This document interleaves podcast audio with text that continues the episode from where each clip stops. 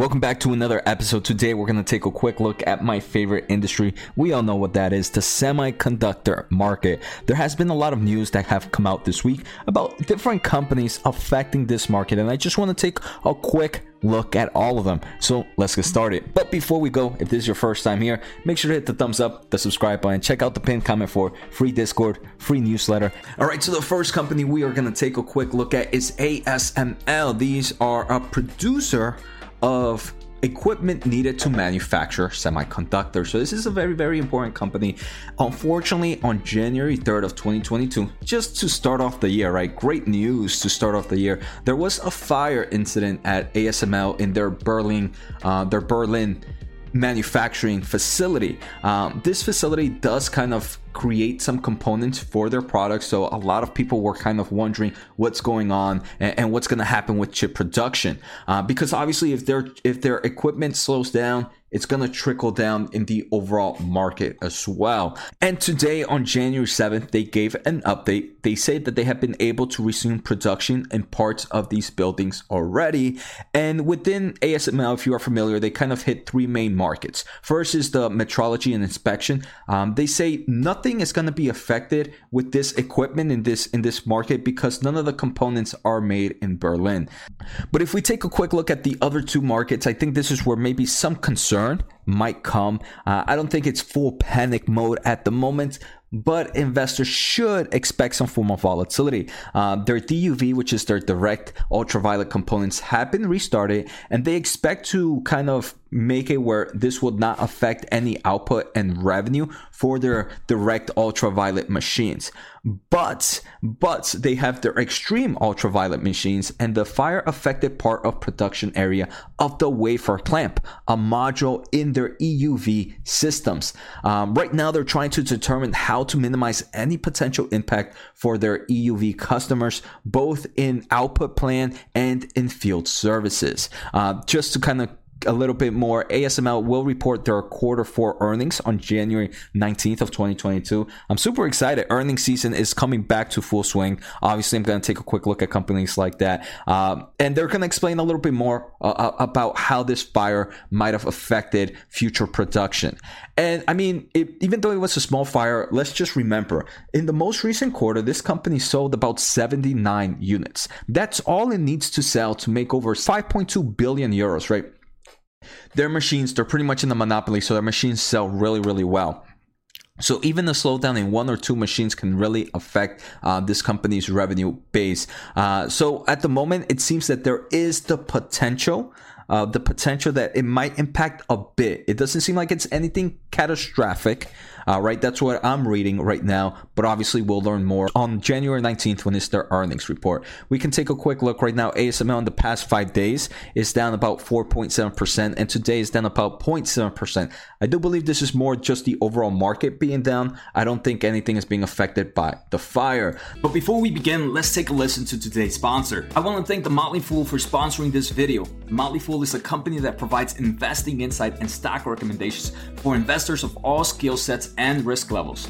You guys know I love finding new investing tools and resources to help me scout out new growth stocks. And right now I have a discount for one of my favorite services the Fool offers. Through the Motley Fool Stock Advisor services, you get access to ton of expert stock picks. Every month you'll get two new picks that are aimed at growing your wealth and to help you realize your financial goals. Stock Advisor's average stock picks have done amazing returns. If growing your money is something you like to do more of this year, you can visit fool.com slash Jose Najarro or click on the link below for access to my special offer and decide if the stock advisor is right for you. Thanks again to the Motley Fool and now onto today's video. The second thing I want to take a quick look at is there are reports that Micron Technology is scouting a new manufacturing plant to to build more chips. Uh, they are sent either Central Texas would be a nice uh, a place they're looking. Other states are also in consideration. This is a kind of a theme we're seeing a lot lately, and it kind of just shows the strength of the chip industry right now. And right, I, I, we're talking about Micron right now. Other states are in co- consideration, but just most recently, last year, I believe, in 2020, I can't believe we're in 2022. Um, TSM kind of started a new production uh, uh, for a, a five nanometer chip fab in Phoenix, Arizona. This is expected to start making chips in 2024. Samsung, for example, in late 2021, mentioned that they're going to build a chip factory in Texas. We're seeing Intel also kind of making chip factories in Arizona. And the reason I, I, I kind of showcase all these companies is it kind of shows the long term mentality of the chip market right now. Uh, even though we are kind of seeing semiconductor shortage at the moment, it is important to remember that these fabrication uh, factories that are being made are not going to start production anytime soon. These are factories that are going to start in 2024, 2025, maybe some even in 2026. So that's about four years from now.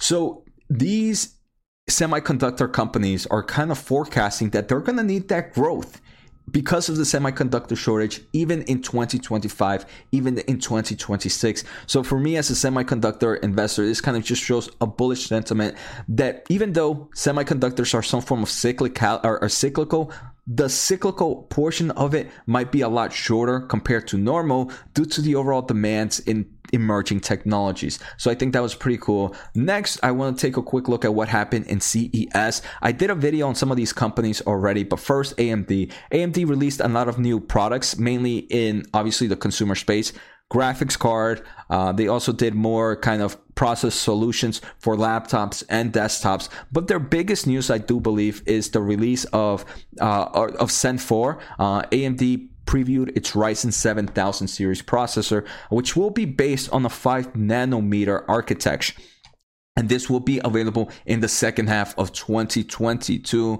Uh, uh, again, um, it, it, just shows that hey, this is a company that's continuing to innovate. They have great products right now, so that's great news. Then we kind of take a quick look at Nvidia. Nvidia uh, showcased a little bit more. They showcased more of obviously the laptop market. They showed a lot of new laptops, uh, a lot of new solutions, new graphics cards as well but they also showcase a lot of objects in, or a lot of solutions in the autonomous driving market and, and something investors should keep an eye out. I want to say nothing AMD, Nvidia, or even Intel. I think Intel might have had the most maybe not impressive, but most exciting uh, CES presentation. Uh, they talked very similar to NVIDIA about uh, laptop solutions, except Intel has a little bit more than NVIDIA at the moment. Obviously, they have their processors. Also talked about their starting to ship out discrete graphics cards to, cons- to customers and announced more than 50 Alchemist design wins. Their new graphics card is going to be called Alchemist.